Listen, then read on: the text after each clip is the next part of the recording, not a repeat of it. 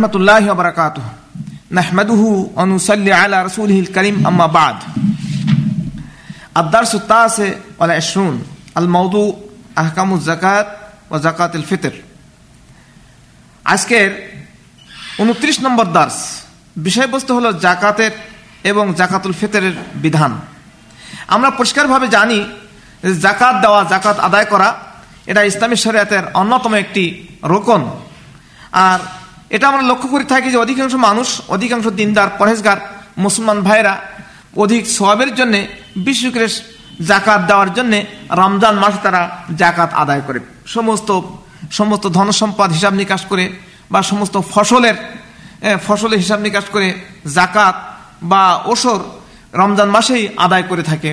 এটা একটা ভালো ভালো গুণ। রমজান মাসে যেহেতু যে কোনো কাজ করলে সত্তর গুণ বেশি স্বভাব পাওয়া যায় সেহেতু অনেকেই আপনার এই জাকাত রমজান মাসে আদায় করে। এটা সুন্দর ব্যবস্থাপনা। আমরা ঠিক, আমরাও ঠিক রমজান মাসে যদি আদায় করি, তো এটা খুবই ভালোই হয়। জাকাত সম্পর্কে বিস্তারিত আলোচনা, সেটা আমরা অন্য জায়গা থেকে জেনে নেব।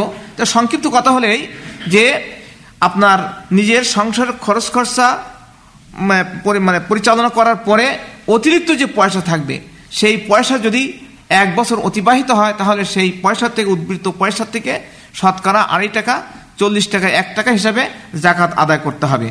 এটা জাকাত সম্পর্কে সংক্ষিপ্ত আলোচনা করলাম। এরপরে বিশেষ করে আজকে আপনাদের সামনে জাকাতুল ফিতর সম্পর্কে। জাকাতুল ফিতর সম্পর্কে, অর্থাৎ সাদকাতুল ফিতর সম্পর্কে অনেক আলোচনা। তা আমি খুব সংক্ষেপে শুধু বেশ কতগুলো মাসলা, মাসাইলগুলো আপনাদের সামনে তুলে ধরবো। হাদিস উল্লেখ করার সময় পাওয়া যাবে না। যেমন প্রথমে, সাদাকাতুল ফিতর আদায় করা। সাদাকাতুল ফিতর আদায় করা এটা ফরজ। রসুল্লাহাম এটা ফরজ। হিসাবে নির্দেশ দিয়েছেন। সাদকায় ফিতের, সাদকায় ফিতরের উদ্দেশ্য কি? সাদকাতুল ফিতরের উদ্দেশ্য হলো যে রোজা অবস্থায় সংঘটিত গুণাসমূহ থেকে নিজেকে মুক্ত করা। যে পুরো একটি মাস রোজা রাখার কারণে এই রোজার ভিতরে যে সমস্ত ভুল, ত্রুটি যা কিছু হয়েছে, তার সংশোধনের জন্য এই সাদকাতুল ফিতর আদায় করা হয়। আর দ্বিতীয় নম্বর হলো এই যে এই সাদাকাতুল ফেতের আদায় করা হয় বিশেষ করে গরিব, দুঃখী, ফকির, মিসকিন যারা আছে, তাদের খাদ্যের খাদ্যের ব্যবস্থা হবে ইসলামী শরিয়াতে যাতে করে ঈদের দিন সমস্ত মুসলমানের যেন সব গরিব, দুঃখী সকলেই যেন শান্তিপূর্ণভাবে আপনার ঈদের নামাজ আদায় করতে পারে।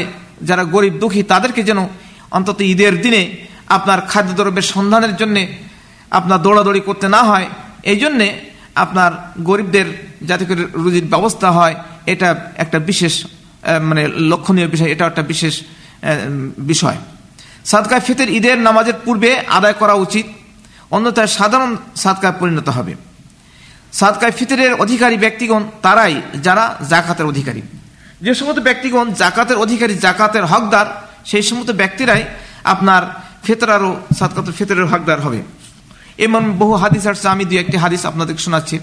আন এবনে আব্বাস রাজি আল্লাহ কাল, ফরদা রসুল্লাহ সাল্লাহ আলী ওসাল্লাম জাকাতুল ফিতরে তুহরাত আল্লি সায়েম من اللغو والرفث وطعمة للمساكين فمن أداها قبل الصلاة فهي زكاة مقبولة ومن أداها بعد الصلاة فهي صدقة من الصدقات رواه أحمد وابن ماجه হজরত ইবনে আব্বাস রাজিয়াল্লাহ আনু বলেন জনাব রসুল্লাহ সাল্লাহ আলী সাল্লাম রোজাদারকে রোজাদারকে অনর্থক কথা ও অশ্লীল ব্যবহার থেকে পবিত্র করা এবং গরিবদের মুখে অন্ন দেওয়ার জন্য সাদকায় ফেতের ফরজ করেছেন। যে ব্যক্তি ঈদের নামাজের পূর্বে সাদকায় ফেতের আদায় করেছে, তার সাদকায় ফেতের আদায় হয়ে গেছে। আর যে ব্যক্তি ঈদের নামাজের পর আদায় করল, তার সাদকা, সাধারণ সাদকা হিসাবে গণ্য হবে। কাজেই সদকায় ফেতের আদায় করতে হবে ঈদের নামাজের আগে। সদকায় ফিতরের পরিমাণ, সদকায় ফিতরের পরিমাণ সম্পর্কে যে আলোচনা আসছে, যে সেটা হলো সদকায় ফিতরের পরিমাণ সম্পর্কে হ্যাঁ সাদকাতুল ফিতর সাদকাতুল ফিতর, রোজার ফিতরা। আমরা বলতে পারি যে সাদকাতুল ফিতর, রোজার ফিতরা পরিবারের ছোট, বড়, নারী, পুরুষ ও চাকর প্রত্যেকের পক্ষ থেকে ঈদের নামাজের পূর্বেই একসা করে আদায় করা ওয়াজিব। ফিতরা ঈদের নামাজের পরে আদায় করলে উহা ফিতরা হিসাবে আদায় হবে না, বরং তা সাধারণ সাদকা হিসাবে গণ্য হবে। দেশের বা শহরের প্রধান খাদ্যদ্রব্য দিয়ে ফিতরা আদায় করা হাদিস সম্মত কাজে আমাদের দেশে চাউল দিয়ে ফিতরা আদায় করাটাই সর্বাধিক যুক্তিসঙ্গত। যিনি যে ধরনের চাউল খান, যিনি যে ধরনের চাউল খান, তিনি সে ধরনের চাউল দিয়ে ফেতরা আদায় করবেন। বলা যেতে পারে যে আপনি উন্নত মানের চাউল খান, আপনি উন্নত মানের চাউল, খরিদ করে চাউল খান, আর ফিতরা দেওয়ার সময় রেশনের চাউল, গম ও জবের মূল্য হিসাব করে ফিতরা আদায় আদায় করবেন, এটা হাদিসের খেলাফ এছাড়া ফেতরা টাকা দিয়ে আদায় না করে বরং চাউল দিয়ে আদায় করাটাই সর্বাধিক হাদিসসম্মত ও উত্তম। ফেতরের পরিমাণ। ফেতরের পরিমাণ এ সম্পর্কে হজরত আবু সাইদ খুদরি রাজ্লাহনু থেকে বর্ণিত। তিনি বলেছেন যে, আমরা রসুল্লাহ সাল্লাহ আলি সাল্লামের জামানায় সৎকায় ফিতের বাবদ মাথাপিছু একসা পরিমাণ খাদ্য, আটা অথবা একসা জব অথবা একসা খেজুর অথবা একসা পনির কিংবা একসা কিশমিশ প্রদান করতাম। বুখারি। বিভিন্ন হাদিস গ্রন্থে, বিভিন্ন হাদিস গ্রন্থে বহু সহি ও বিশুদ্ধ হাদিসের দ্বারা প্রমাণিত যে রাসুল্লাহ সাল্লাহ আলী সাল্লাম সাল্লামের জামানায় সাহাবা কেরাম রাজিয়াল্লাহ আনহুম বিভিন্ন খাদ্যদ্রব্যের দ্বারা মাথা পিছু একসা করে ফিতরা আদায় করতেন। এখানে শাহ বলতে মদিনার শাহ যার ওজন আড়াই KG. Saudi Arabia, Kuwait, Qatar, Yemen, Bahrain সহ মুসলিম বিশ্বের বহু দেশে আপনার, এছাড়া আমাদের বাংলাদেশেও বহু আহলাদিস ভাইয়েরা রাসুলের সুন্নাত মোতাবিক মাথা পিছু একসা একসা ফিতরা আদায় করে থাকেন। আর একসার ওজন ইংরেজি হিসাব অনুযায়ী আপনার আড়াই কেজি।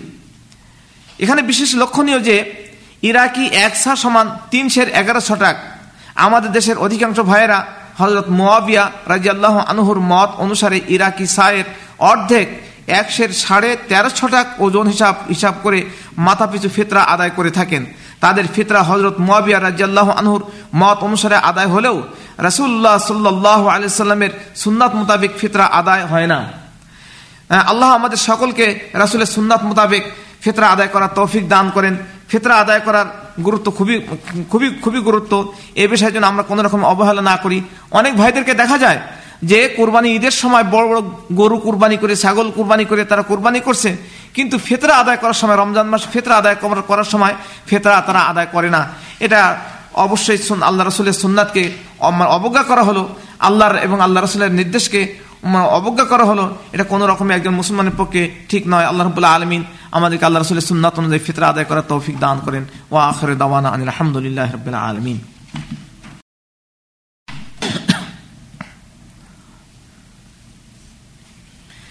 السلام عليكم ورحمة الله وبركاته. نحمده ونصلي على رسوله الكريم أما بعد.